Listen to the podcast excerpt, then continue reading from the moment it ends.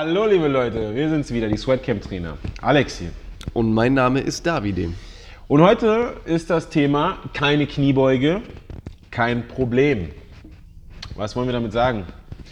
Wir wollen damit sagen, dass es einige Leute gibt, die trainieren, die Angst haben, die Kniebeugen zu machen oder vielleicht auch nicht in der Lage sind, Kniebeugen zu machen. Sei es von der Mobilität her, sei es aufgrund irgendwelcher Schmerzen, die sie haben. Und wir wollen euch die Möglichkeit geben, wie ihr ein effektives Training ohne Kniebeugen machen könnt. David, Bitteschön. was wäre die erste Übung, die du wählen würdest, wenn du sagst, keine Kniebeuge, ich will aber die Beine trainieren? Ausfallschritte. Ziemlich simpel. Ich würde Ausfallschritte nehmen. Ausfallschritte gerade fürs, also für, für das Gesäß, für den Beinbeuger. Ich habe immer das Gefühl, wenn ich Ausfallschritte mache, dann geht mein Hintern auf wie Hefe.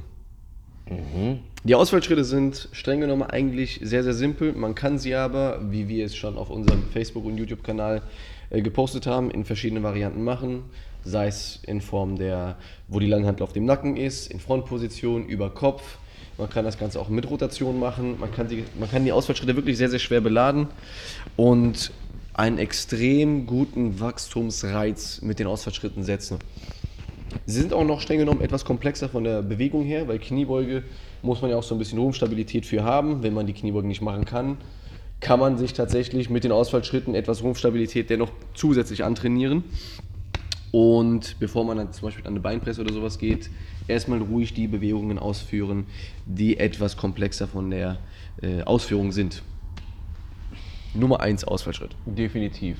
Ähm, ich hätte jetzt auch noch mal gefragt, warum keine Kniebeuge? Liegt es wirklich daran, dass liegt es daran, dass die, dass die Knie oder Sprunggelenke nicht mitmachen wollen?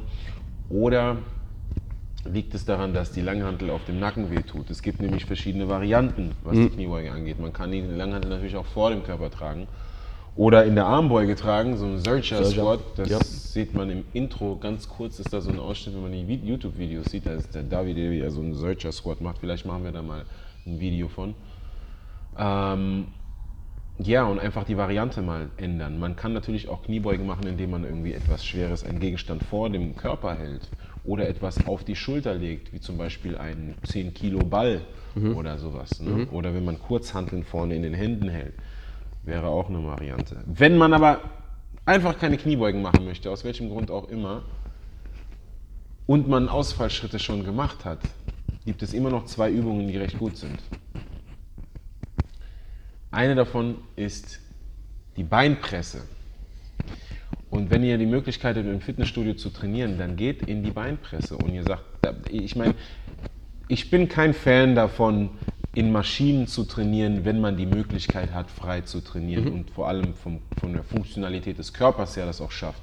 Aber wenn es nicht anders geht, ist das eine sehr, sehr effektive, ein sehr, sehr effektives Gerät, um eben die Muskulatur zu trainieren, vor allem die Beine. Auch Bauchmuskulatur wird beansprucht, man muss schon stark pressen, auch mit dem Bauch. Natürlich ist eine andere Rumpfbeanspruchung äh, als mit der Langhantel. Eine andere Geschichte, und das ist so ein bisschen widersprüchlich, wäre das Kreuzheben. Das Kreuzheben ist im Prinzip nichts anderes als eine Kniebeuge, nur dass das Gewicht vor dem Körper ist. Es kommt natürlich auch immer auf die Variation drauf an. Ja. Aber man könnte eben mit dem vorgebeugten Oberkörper ein bisschen Druck aus den Beinen rausnehmen und dadurch eventuell doch leicht aus der Hocke eben einen Gegenstand vom Boden aus hochheben. Also streng genommen beim Kreuzheben wäre die Sumo-Variante eigentlich die Variante, die wo der Oberkörper am aufrechtesten ist, wo man mehr aus den Beinen arbeitet. Ja. Wenn du aber das Kreuzheben sagst, würde ich tatsächlich ein, Orthodox. Ich würde das Kreuzheben mit einer Hexbar machen, weil die Arme seitlich sind. Und dann würde ich mich gleichzeitig noch meine Füße auf eine Plattform bringen, so dass ähm, ich höher stehe, so dass ich mehr in die Beine beugen muss und dann gleichzeitig einen längeren Weg habe. Und das heißt, die Beine werden mehr beansprucht und weniger dann der Rücken. Dennoch, ich würde gerne auf ein paar Punkte eingehen, wie man dennoch eine Kniebeuge machen kann, wenn man jetzt zum Beispiel Rückenschmerzen hat. Ja, haben wir ja manchmal ganz oft. Ein Kunde sagt, ich gehe in die Beugung oder ich gehe in die Kniebeuge rein und äh, ich spüre den Druck nur in meiner Lendenwirbelsäule. Okay. Schritt Nummer eins, checkt eure Sprunggelenke. Oftmals ist es so, die meisten kommen mit ihren Knien nicht nach vorne, weil die Sprunggelenke das nicht zulassen. Dementsprechend, wenn wir uns runterbeugen und die Knie können nicht weiter vor, geht plötzlich das Gesäß nach hinten und gleichzeitig kommt der Oberkörper nach vorne. Ich hoffe, wir können das jetzt alle verstehen. Das war relativ gut gesagt, wenn ich ehrlich bin. ich war nur Spaß. Das heißt, der Oberkörper kommt nach vorne, weil meine Knie leider nicht über meine Fußspitzen hinaus können. Erste Problematik wäre schon mal gelöst, wenn ihr Gewichtheberschuhe habt. Das Prinzip ist nämlich ganz simpel. Wenn eure Ferse erhöht ist, ist euer Sprunggelenk etwas mobiler, Knie kommen nach vorne, ihr könnt aufrechter im Oberkörper bleiben.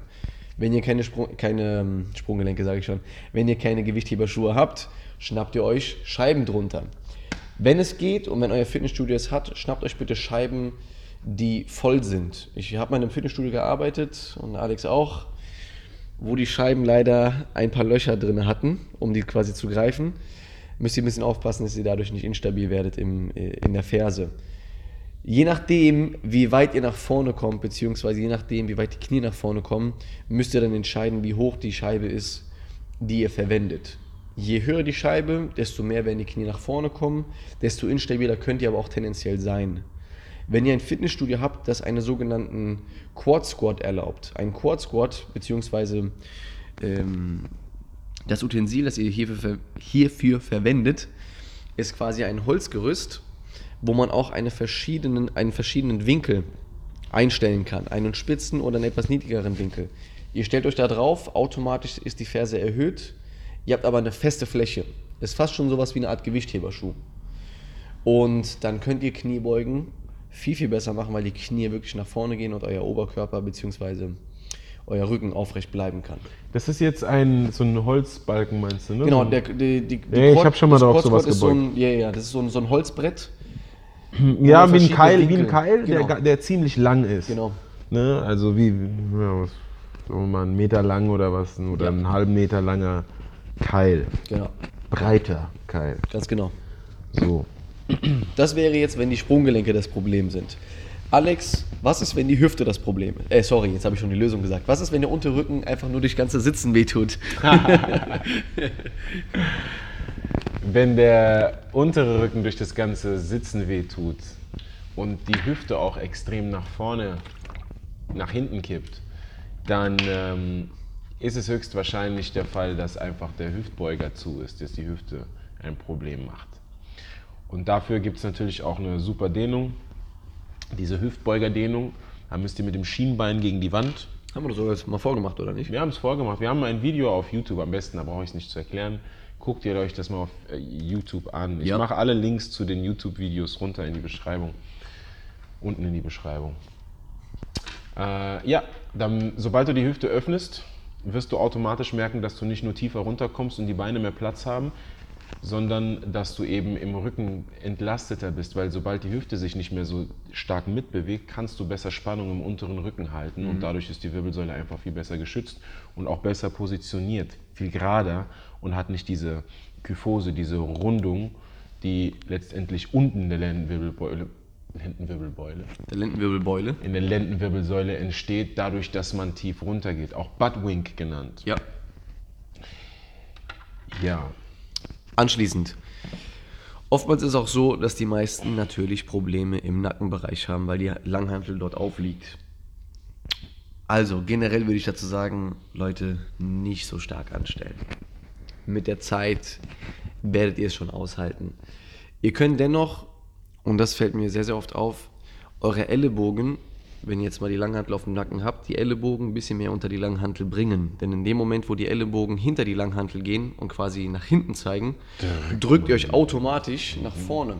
Das heißt, die Langhantel drückt euren Kopf nach unten, ihr werdet im Rücken rund und das wiederum ist alles andere als schön für eure Lendenwirbelsäule und dementsprechend reicht es nur, wenn eure Ellenbogen etwas mehr unter die Langhantel kommen und plötzlich seid ihr aufrechter. Wenn ihr jetzt dennoch sagt, nee, klappt alles nicht, lügt ihr. Nein. Eine Möglichkeit ist auch die sogenannte Boxkniebeuge. Boxkniebeuge. Ich liebe sie. So viele Vorteile. So, so viele Vorteile. Vorteil für, äh, für euch wäre jetzt schon mal, ihr habt nur einen halben Bewegungsradius oder einen kürzeren Bewegungsradius und ihr könnt einfach mal ein bisschen Selbstvertrauen in der Übung selbst gewinnen. Ihr könnt das Ganze theoretisch auch irgendwann schwerer beladen, aber das natürlich immer nur mit der Zeit. Die Boxkniebeuge am besten so ausführen, dass wenn ihr euch hinsetzt, eure Knie schön aufgehen, gleichzeitig keinen Schwung holen mit dem Rücken, das heißt, ihr bleibt kerzengerade und anschließend feste die Fersen in den Boden drücken und dann gleichzeitig wieder nach oben. Die Boxkniebeuge hat eigentlich eine, eine Menge Vorteile, wie schon gesagt. Eines der Vorteile ist zum Beispiel, dass ihr, wenn ihr es richtig macht, nicht mit Schwung arbeiten könnt, sondern ihr setzt euch ab, bleibt kurz stehen, beziehungsweise setzt euch kurz hin und dann feuert ihr wieder raus. Äh, gerne einfach mal testen. Ist eine super Variation für die Kniebeuge. Ja. Ich denke, was so daraus zu filtern ist, ist einfach, dass zum einen natürlich es Krafttrainingsvariationen gibt oder Möglichkeiten gibt, wie man trotzdem die Beine trainieren kann. Ja. Letztendlich aber die Kniebeuge einfach so eine elementare Bewegung ist. Ja. Ja, wie willst du denn dein Kind aufheben, außer äh, ohne Rückenschmerzen aufheben, außer in die Hocke zu gehen? Wie willst du denn in ein Auto einsteigen, ohne eine einbeinige Kniebeuge zu machen, mit Rotation Hüfte und, und Oberkörper? Ganz genau. Das geht gar nicht. Ähm, also es ist einfach eine Bewegung, die uns unser Leben lang begleitet hat und begleiten wird. Und wenn sie nicht gut auszuführen ist, dann liegt es in deiner Hand, es zu verbessern. Ja. Und Tipps, um eine bessere Kniebeuge zu machen, findest du auf jeden Fall auf dem Channel generell. Aber auch gerne von uns noch weitere, wenn du sie brauchst. Das heißt, schreib uns einfach an info at sweatcamp.de und wir geben dir die Antwort auf deine Frage, sofern wir sie wissen. Wir wissen sie immer. Danke fürs Zuhören. Wir hören uns beim nächsten Mal. Ciao, ciao. Ciao. Tschüss. Hasta la vista.